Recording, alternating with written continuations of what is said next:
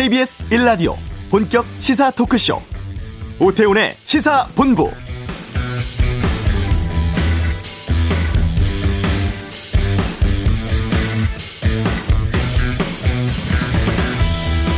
건조한 날씨 속에 밤사이 강원도 양양에서 산불 났었고 강한 바람 타고 인근 주변으로 번지는 일이 있었습니다. 주민 대피령까지 내려지면서 자칫 대형 산불로 확대된 거 아닌가 우려가 컸었는데요.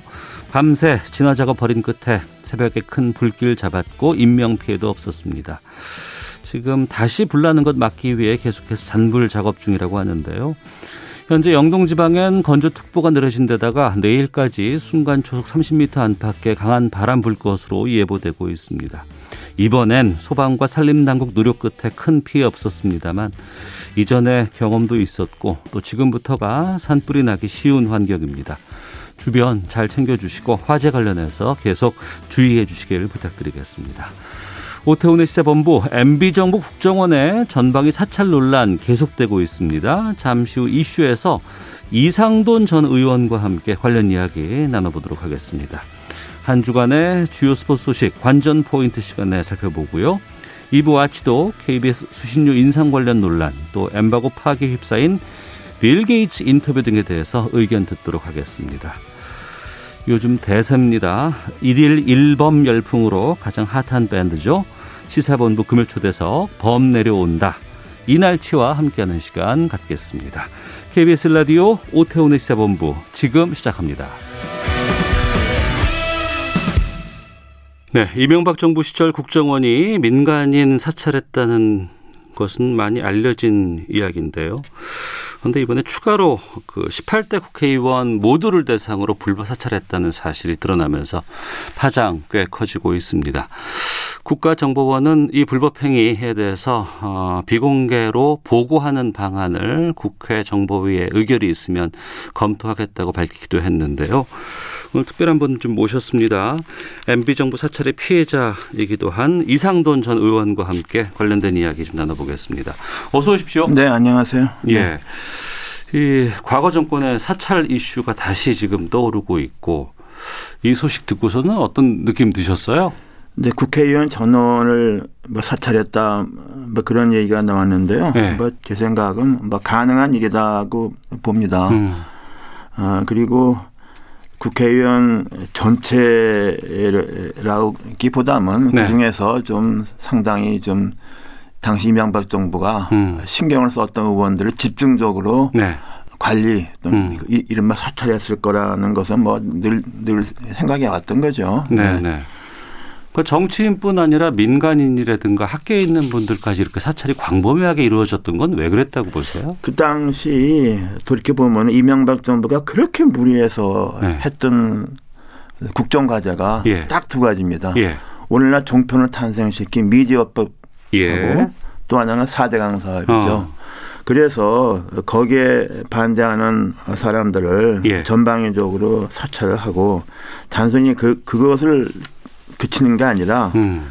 그 공작을 하고 제재를 했지 않습니까? 네네. 그게 다 연관됐다고 봐야죠. 어. 뭐 그래서 이렇게 민간인에 대해서도 사찰과 공작을 했다고 봅니다. 어. 그래서 공격적인 거고 또 하나는 국회의원 얘기가 나왔으니까요. 예, 예.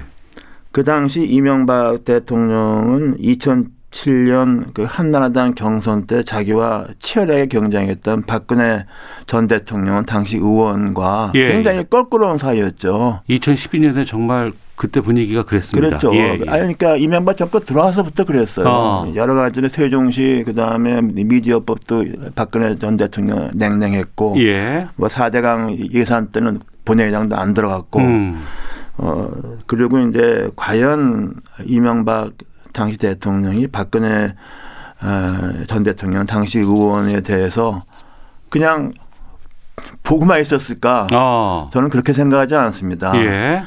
가장 중요한 사찰 대상은 아마도 당시 박근혜 어, 의원이었을 것이라고 저는 봅니다. 그리고 어. 박근혜 의원이 전 대표가 그 총선 때도 몇 번 그랬고 그 전에 지나가는 말로도 나도 사찰을 당했다. 음. 나도 피해자다 하는 것이 기사화되어 있어요. 네.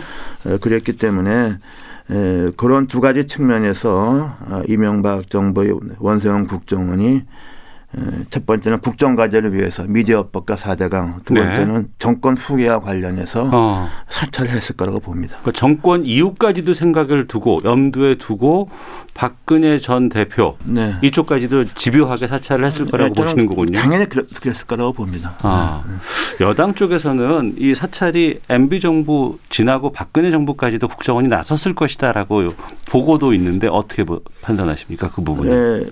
네. 그 당시 박근혜 전 대통령은 어 2012년 대선 전에는 예. 자기가 대통령이 되면은 뭐 이명박 정권과는 거리를 두고 예. 쇄신을 한다 이런 걸 몇 번씩 강조했고 그걸 걸고서 총선과 대선에서 승리한 겁니다. 네.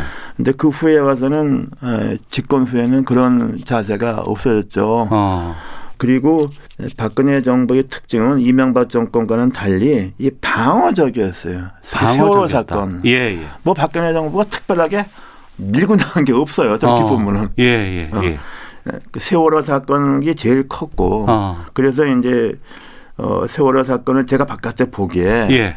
그 저기 유가족들 어. 그뭐 농성하고 시위하고 한데 와서 옆에 가서 비난하는 집회 있었죠. 있지 않습니까? 예, 예. 과연 그것이 자발적이었겠는가? 어.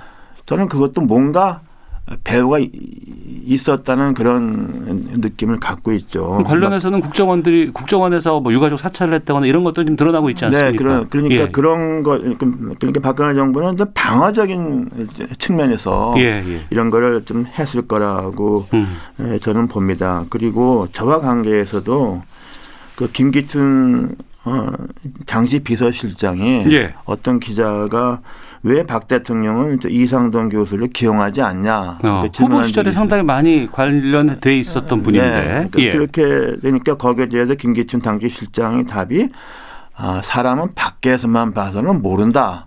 그, 그런 답을 한 적이 있어요. 그것이 언론의 기사가 많이 됐습니다. 그러면 안에서 봤다는 건 안에서 무언가 근거를 통해서 봤다는 뜻 네, 그러니까 아니겠습니까? 내가 느끼기는 나는 이미 그 당시 이제 일종의 단순한 교수가 아니잖아요. 예, 예. 그러니까 많은 데서 언론에서 다르고 포착이 되어 있는데 음.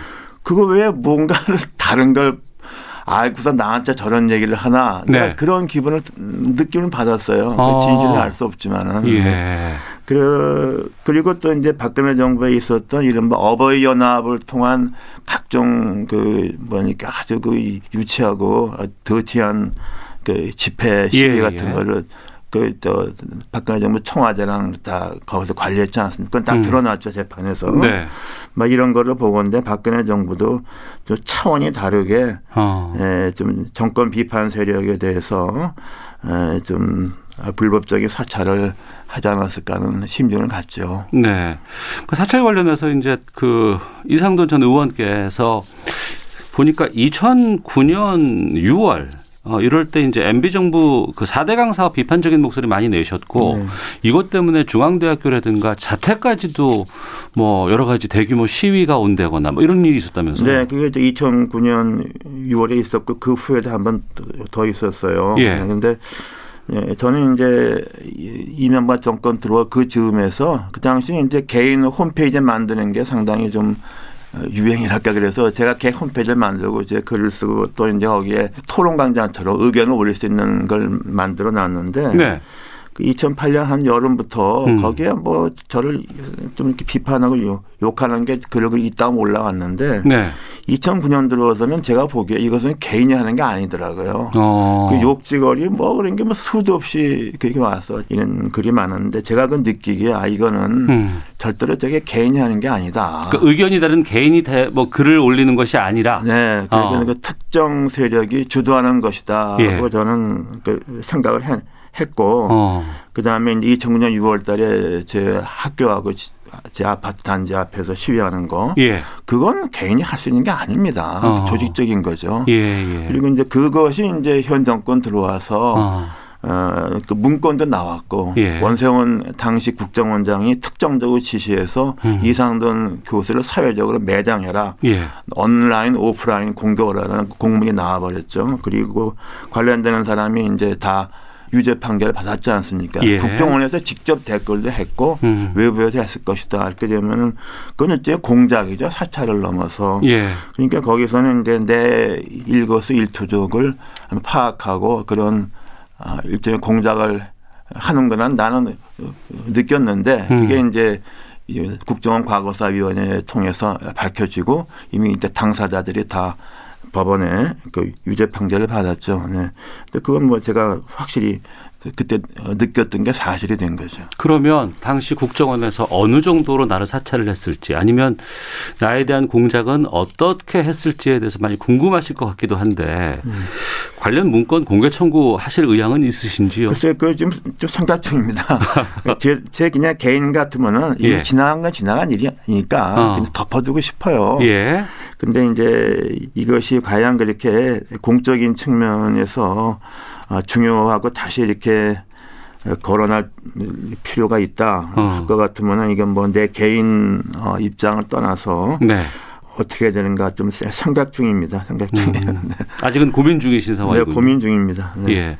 지금 정치권에서는 이와 관련한 공방이 지금 뜨겁습니다. 좀 보면 선거 앞두고 왜 이런 게 지금 갑자기 좀 드러날 것이냐. 또 당시 이제 정무수석이었던 박형준 후보 같은 경우에 이번 보궐선거에 지금 출마하고 있는 입장이기 때문에 이런 네. 부분들로 좀, 어, 문제를 삼는 부분도 있고 또 한편으로는 아니다. 뭐 조난 파일이라든가 이런 것들은 국정원들이 늘상 어떤 정권이건 해왔던 것이다. 차라리 음. 뭐 김대중 노무현 정부 또 까자 이런 주장들 좀 펴고 있거든요. 어떻게 보세요?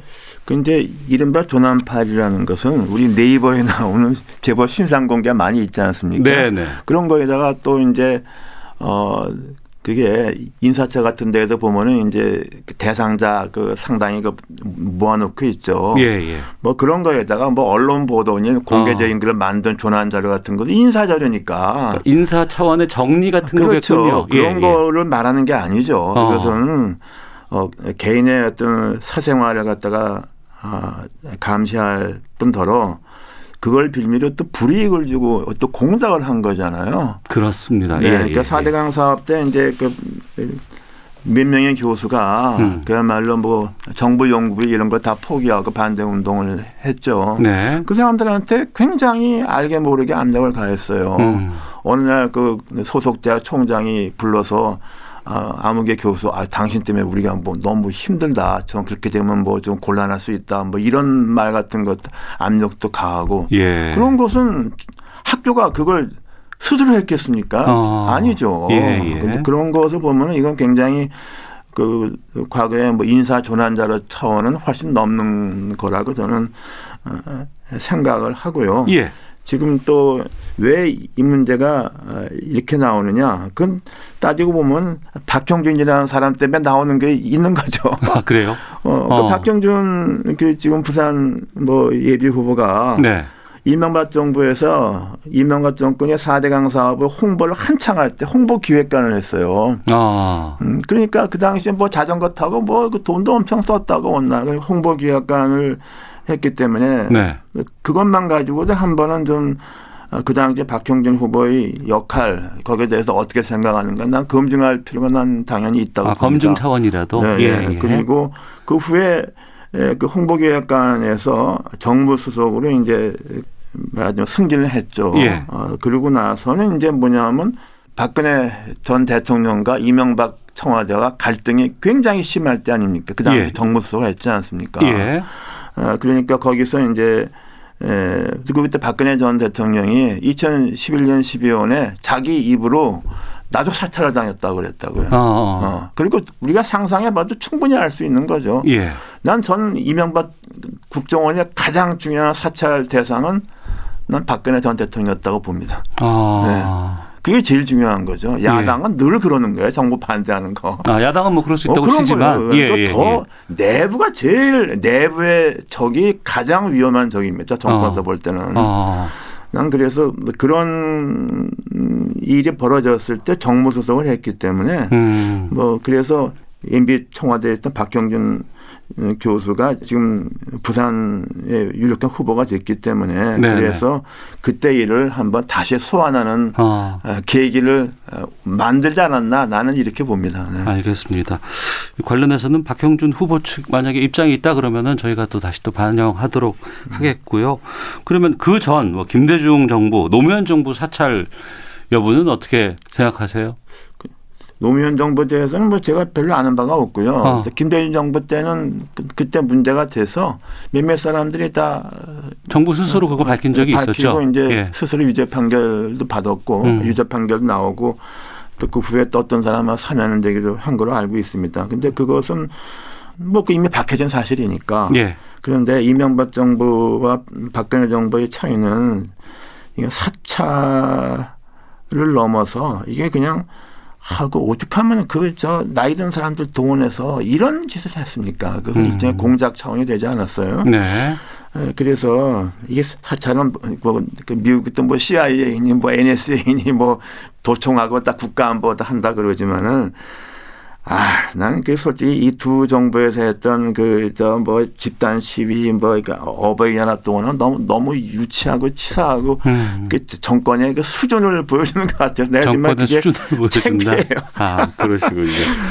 말씀 아무래도 이제 또 선거 철이고 또 보궐선거 얘기가 나왔기 때문에 좀 관련해서 질문 좀 드려보도록 하겠습니다. 안철수 대표와 금태섭 전 의원 간의 후보 단일화 토론 있었습니다. 혹시 보셨는지 궁금하고요. 어떻게 보셨는지요? 아니, 그 시간을 놓치고 보진 못하고 기사 하나 뭐 토마토 막 봤는데요. 예, 예. 아, 이건 뭐 솔직히 뭐 서울시장이 되겠다는 사람들의 이 토론이라고 보기엔 너무 좀 우스운 것 같아요. 아, 그래요? 네. 어떤 면에서요? 아니, 그건 뭐 말하는 것도 그렇고 내용도 그렇고 어. 너무 좀 가벼운 것 같다는 생각이 들었고. 예. 예 그리고 또 뭐 안철수 어, 대표가 뭐 자기가 좀 보수 성향을 대표한다고 뭐 뭐그 서울시청 광장에서 뭐 퀴어 축제는 뭐 허가를 뭐 어, 아, 그것도 말이죠. 제가 보기에는 자기가 네. 시장이라고 그래도 자기가 개인이 그런 거를 호불호가 있을 수 있지만은 네. 그것과 시장으로서 어떤 집회에 대한 거 사실상 그거 집회 신고기 때문에 네, 네. 뭐 거부할 이유가 있습니까? 어. 어, 난 거기에 대해서 보면은 그 역시 그걸 보면은 네. 이, 이런 거에 대한 그 저기 공적인 그 절차랄까 이런 거에 대한 인식이 좀 많이 부족하다는 그 그런 걸 느꼈죠. 음. 제3지대 후보가 정해지면 이제 국민의힘 이제 후보와 단일화 과정도 좀 치러야 됩니다. 시간이 많이 남지는 않았어요. 어떻게 전망하실까 궁금하기도 하고 또 어, 과거에 안철수 대표 옆에서 많이 지켜보셨잖아요. 음. 어떻게 전망하세요? 저는 일단은 국민의힘에서 후보가 확정이 되면은 네. 그것을 양보하기는 전 뭐 쉽지 않다 거의 어, 어렵다고 보죠. 음. 그리고 이제 단일화 같은 것도 이제 여론조사 아, 뭐 가지고서 한다는 얘기가 있던데 그 절차가 굉장히 복잡할 겁니다. 그리고 네.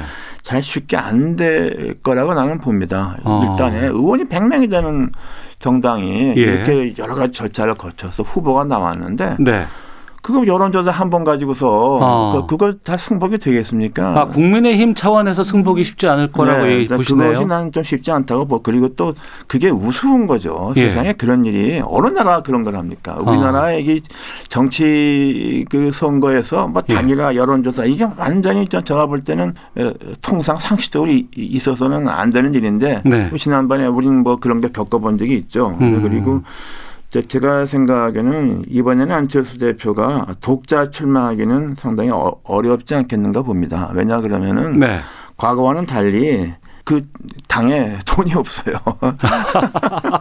아, 그래서 금전적인 부분도 네, 영향을 미치는군요. 굉장히 큰 예. 거죠. 그 어. 과거에는 다 교수전체 당의 후보로서 네.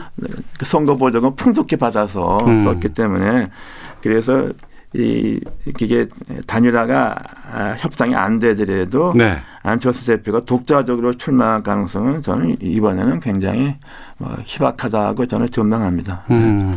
그러면 국민의힘도 워낙에 지금 이 안철수 그러니까 제3지대와 비교해 봤을 때는 국민의힘의 파이가 워낙 크다 보니 네. 그쪽에서도 단일화에 절대 양보하지는 않을 것 같다라고 말씀하시고 네. 또 한편으로는 안철수 대표 쪽도 뭐 금전적인 문제라든가 이런 부분 때문에 독자 출마하기는 쉽지 않을 것 같다. 네. 그러면 국민의힘 후보가 이번에 그 야당을 대표하는 그 후보로 나올 수밖에 없겠네요. 저, 는 그 가능성이 제일 높다고 봅니다. 어. 그렇게 되면 뭐 과거와 같이 뭐 아름다운 양보하는 모습을 한번 손을 들어주건가 그건 그 자기가 원해서가 아니라 어떤 예. 할수 없이 하는 거죠. 어. 뭐 그런 모습이 될 수도 있겠고 뭐 어떻게 될지 모르는데 에, 저는 이게 그러니까 우리 무슨 단일화라는 거 이게 제발 이런 게 없어야 돼요. 이게 어. 그 안철수 대표가 10년 동안 한 게 뭐냐 단일화 단일화 실패 창당 복당 탈당 뭐 이거 한 거에 10년 동안 예, 예. 이게 제, 이번에 이게 정말 끝내야 돼요. 이런 거 정말. 어. 네, 그리고 정당의 좀 정당과 선거가 좀 정상을 찾자. 네. 어떻게 그 무슨 몇백 명 여론조사 가지고서 음. 후보를 정하고 이런 나라가 어디 있어요. 어, 바람직하지 않다고 거, 보시는데. 네, 난 이런 거 이제 더 이상 하지 말아야 돼요. 예. 그러면 혹시라도 그 음. 국정원 관련된 뭐 사찰 파일 음. 뭐 청구하신다거나 어떤 받아보시게 된다 그러면 다시 또 모시겠습니다. 그럴까요? 예, 그러도록 하겠습니다. 오늘 말씀 고맙습니다. 네, 감사합니다. 네, 지금까지 이상돈 전 의원과 함께 말씀 나눴습니다. 자, 이어서 교통 상황 살펴보고요. 헤드라인 뉴스 듣고 돌아오겠습니다. 먼저 교통정보센터 김민희 리포터입니다. 네, 점심 시간을 지나면서 도로 위로 길어졌던 오전 정체는 빠르게 풀려가고 있습니다. 다만 돌발 구간 중심으로는 여전히 정체가 심한데요. 중부 내륙고속도로 창원 쪽으로는 먼저 여주 분기점에서 감곡 사이로 정체입니다. 이후 남김천 부근에서는 사고가 나면서 2차로를 막고 처리 작업을 하고 있고요. 부산 외곽고속도로 창원 쪽으로 대감 분기점 부근에서는 2차로와 갓길을 막고 고장난 화물차를 처리하고 있습니다. 청주 영덕고속도로 영덕 쪽으로 속리 산 일대의 정체는 작업 여파고요. 호남 고속도로 지선 대전 쪽으로 계룡 일대로도 작업을 하고 있어서 이 일대 2km 구간에서 정체입니다. 제2 경인 고속도로 인천 쪽으로 남동 부근에서도 고장난 차를 처리하고 있습니다. 그 밖에 서울 시내 내부 순환로 성산대교 쪽으로 성산램프 부근에서도 사고가 나면서 두 개 차로가 막혀 있는데요. 2차 사고 나지 않게 주의해서 지나셔야겠습니다. KBS 교통정보센터였습니다. 헤드라인 뉴스입니다. 국내 코로나19 신규 확진자가 561명 확인돼 사흘 만에 600명대 아래로 내려왔습니다. 국내 발생을 지역별로 보면 경기 182명, 서울 177명, 인천 37명으로 수도권에서만 396명 확진돼 전체 국내 발생 확진자의 74%가량이 수도권에 집중되는 양상이 이어지고 있습니다. 정세균 국무총리는 정부가 당분간 65세 이상에는 접종하지 않기로 한 아스트라제네카 백신에 대해 거듭 말하지만 안전성에는 문제가 없다고 밝혔습니다. 미국 새 행정부 출범 이후 처음으로 한미일 3국이 북핵 문제와 관련한 3자 화상 협의를 가졌습니다. 충북 괴산 종오리 농장 가금류가 고병원성 조류 인플루엔자 AI 확진 판정을 받았습니다. 이에 따라 국내 가금농장과 체험농원에서 발생한 고병원성 조류 인플루엔자 AI는 모두 99건으로 늘었습니다. 지금까지 헤드라인 뉴스 정원다였습니다.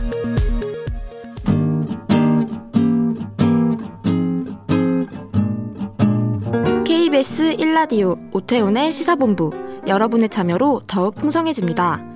방송에 참여하고 싶으신 분은 문자 9730번으로 의견 보내주세요. 짧은 문자는 50원, 긴 문자는 100원의 정보 이용료가 붙습니다. 애플리케이션 콩과 마이케이는 무료고요. 시사본부는 팟캐스트와 콩, KBS 홈페이지를 통해 언제나 다시 들으실 수 있습니다. 많은 참여 부탁드려요. 네, 한 주간의 스포츠 소식을 정리하는 시간입니다. 관전 포인트 최동호 스포츠 평론가와 함께합니다. 어서 오세요. 예, 안녕하세요. 예. 이재영, 이대영 자매 선수의 폭력 파문이 쉽게 가라앉질 않고 있고 예. 이 파급 효과가 계속 지금 이어지고 있는데 어제는 남자 프로 배구 박철호 선수 지금 현역 감독입니다. KB 손해보험 이상률 감독의 폭행 이게 지금 또 논란이 되고 있어요. 예, 그렇습니다. 이게 박철우 선수는 한국전력 소속이고요. 예. 이상열 감독은 어 KB 손해보험입니다. 근데 어제 박철우 선수가 어제 OK저축은행하고 이 경기가 있었고요. 경기 끝나고 난 다음에 인터뷰를 했는데 네. 어, 보통의 인터뷰는 아니었어요. 음. 마음 먹고 작심하고 내가 하고 싶은 얘기를 하겠다라고 마련된 인터뷰였습니다. 네. 어, 무슨 얘기를 하고 싶었을까? 음. 자신의 폭행 네. 당한 과거를 어. 얘기를 한 거죠. 아주 격정적인 감정도 내비쳤고요. 예. 하고 싶은 말을 다 했거든요. 어. 그러니까 어제 이 박철호 선수가 한 얘기를 들어보니까 이 폭력의 희생자가 음. 얼마나 많은 상처를 안고 살아가야 하는지 네. 또 폭력이 또 왜 일어나는지 음. 또이 스포츠계에서 가해자에 대한 처벌이 제대로 이루어지지 않고 있다는 거 이것도 여실히 드러났죠. 때린 사람은 기억하지 못해도 맞는 사람은 그 순간을 또렷하게 기억을 한다고 들었어요. 예. 예. 박철호 선수 어떤 얘기를 한 겁니까? 어릴 때부터 운동 시작하면서 맞았다고 합니다. 음. 근데 어렸을 때는 운동 선수라면 맞는 게 당연하다. 이런 생각을 가지고 있었고요. 견뎌냈다는 얘기죠. 네. 근데 어, 운동할 때 이 심지어 부모님 앞에서 맞기도 했다. 이런 말을 했습니다. 그리고 이선희 감독에게는 이 이선희 감독이 뭐 고등학교 때부터 이 체벌 때리는 걸로 유명했었다고 하는데 고등학교 어. 감독을 맡았을 때서부터요 이상열 감독에게 맞아서 기절한 선수도 있었고 어. 고막이 터진 선수도 있었다 이렇게 얘기를 했습니다. 근데 이 이 정도 얘기를 들어보면 예. 운동선수를 하게 되면 맞는 게 당연하다. 이 얘기를 했거든요. 근데 이 얘기는 심석희 선수도 똑같은 얘기를 했었습니다. 운동선수라면 맞는 게 당연하다. 예. 내가 이걸 견디고 이겨내야지 된다. 음. 이런 생각을 심석희 선수도 똑같이 했었었고요. 예. 근데 이 얘기는 뭐냐면 운동을 시작하게 되면 주로 합숙소 생활을 단체 운동을 많이 하거든요. 그렇죠. 합숙소 생활을 하게 되면 운동하는 선수들끼리만 이제 모여서 음. 그들의 공간 속에서 생활을 하는 겁니다. 이 네. 속에서 운동하는 사람들만의 어떤 규범과 정서를 배우게 되죠. 음. 근데 결과적으로 잘못된 의식을 키우게 되는 거고요. 네.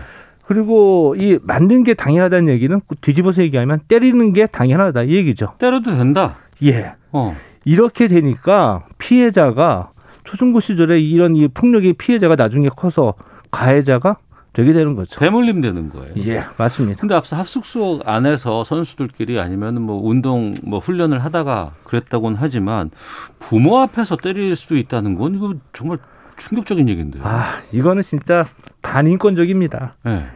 그냥 부모 앞에서 선수들을 폭행하는 거 이것도 최숙현 선수의 부친이 똑같이 증언을 했던 바입니다. 아.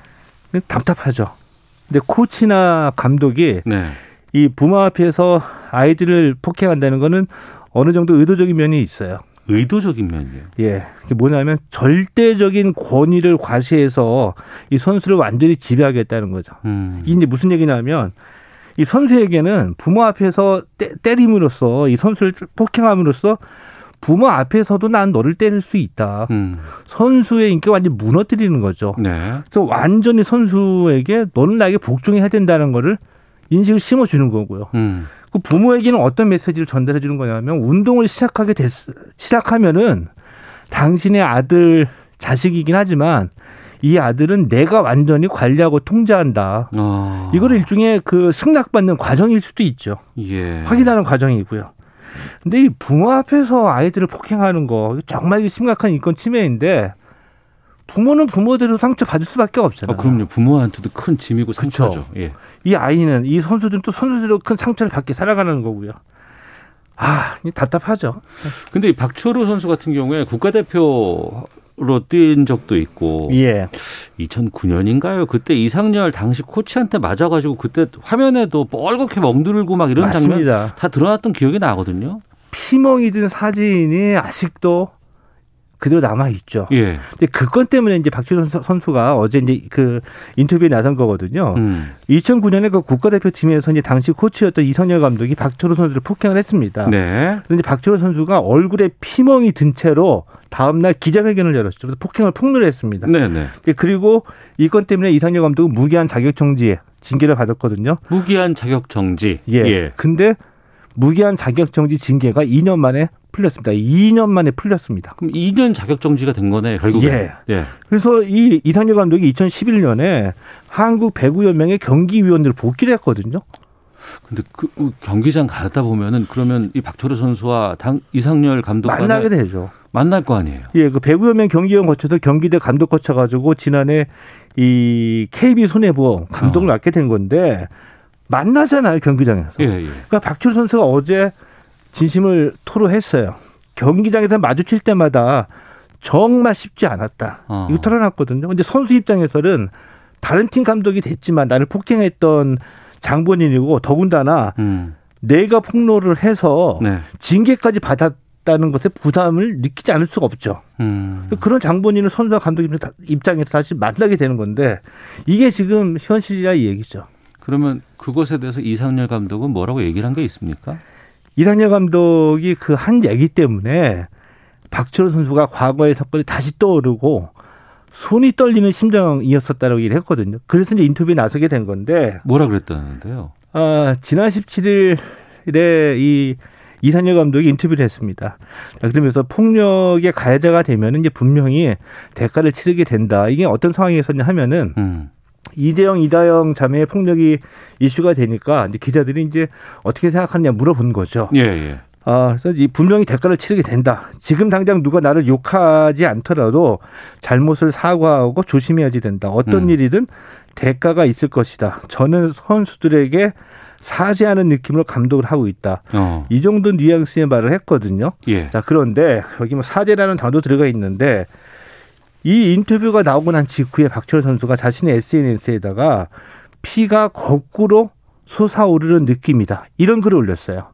정작 피해자인 박철호 선수는 예. 근데 박철호 선수가 느끼기에는 자신을 그렇게 폭행했던 이 이상열 감독이 완전 유체 이탈, 제3자적인 입장에서 음. 굉장히 객관적으로 폭행에 대해서 지금 얘기를 하고 있는 거거든요. 네. 그러니까 여기서 박철호 선수가 보기에는 전혀 참여하지 않고 반성하지 않고 음. 자신은 좋은 감독이 되기를 바랬는데 네. 좋은 감독이 되지도 않고 폭행의 그 개선의 정의 전혀 보이지 않는다 이렇게 느껴진 거죠. 네. 거기다가 어, 그 이후로 이 폭행 사건 있고 난 이후로 2009년 이후 예, 예, 예. 그 이후로 박슈 선수가 현역 생활 계속 하니까 자기 다른 팀에도 자기 동기나 친구나 선배 후배가 있지 않았을 겁니까? 그렇겠죠. 예. 근데 그들을 통해서 이제 들은 얘기가 이선열 감독이 어뭐 소두는 직접적으로 이제 폭행하지 않더라도 이 말이나 어떤 그 뭐 모자와 같은 어떤 뭐 이런 그 기구들을 툭툭툭툭 치면서 폭언 같은 거. 예, 폭언하면서 박철우만 아니었으면 너도 계속 맞았다. 어. 이런 얘기들을 계속 하고 있다는 거를 전해 듣게 되는 거죠. 자, 그래서 어, 어제 인터뷰에 나서게 된 거고요. 음.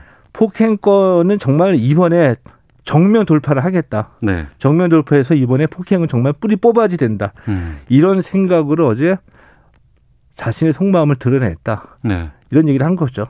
네. 체육계 폭력 관련된 이야기는 계속 나옵니다. 예. 뭐 종목이 다 바뀔 수는 있겠지만, 근데 그러면서도 뭐 그때마다 또 대책 같은 건 계속 나오는데 이번엔 또 반복되고 있는 거 아니에요? 예, 그렇죠. 정말 이걸 막기 위한 방법들, 대책들 뭐가 필요하다고 보세요?